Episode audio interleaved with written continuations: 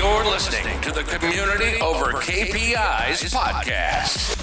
If you're looking to build your network to succeed, you're in the right place. Expect strategies, tips, expert interviews, and conversational episodes, both on community building and mental health as a business owner and entrepreneur. And now, your host, Kim Cullen.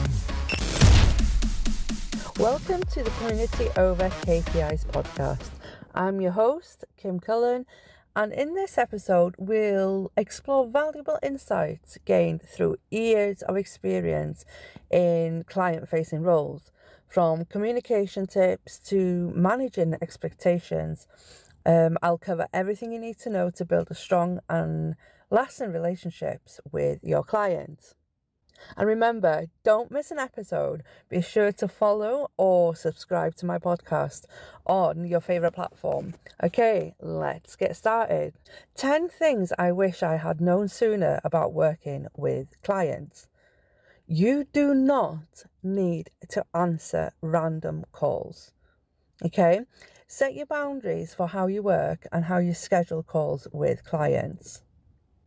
Clients need to pay before you do any monthly work. Number three, social media managers and freelancers don't work on commission or profit share.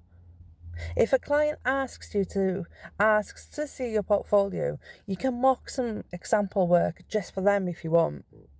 Charging less than $500 per month is doing clients a disservice okay? Because you'll never be able to get your time free to deliver that excellence and achieve mastery for your clients.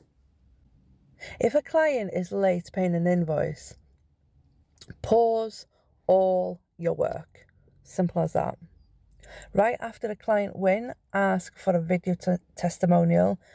Always. Every quarter, ask your clients where else they need support. This, these are actually opportunities to serve them more.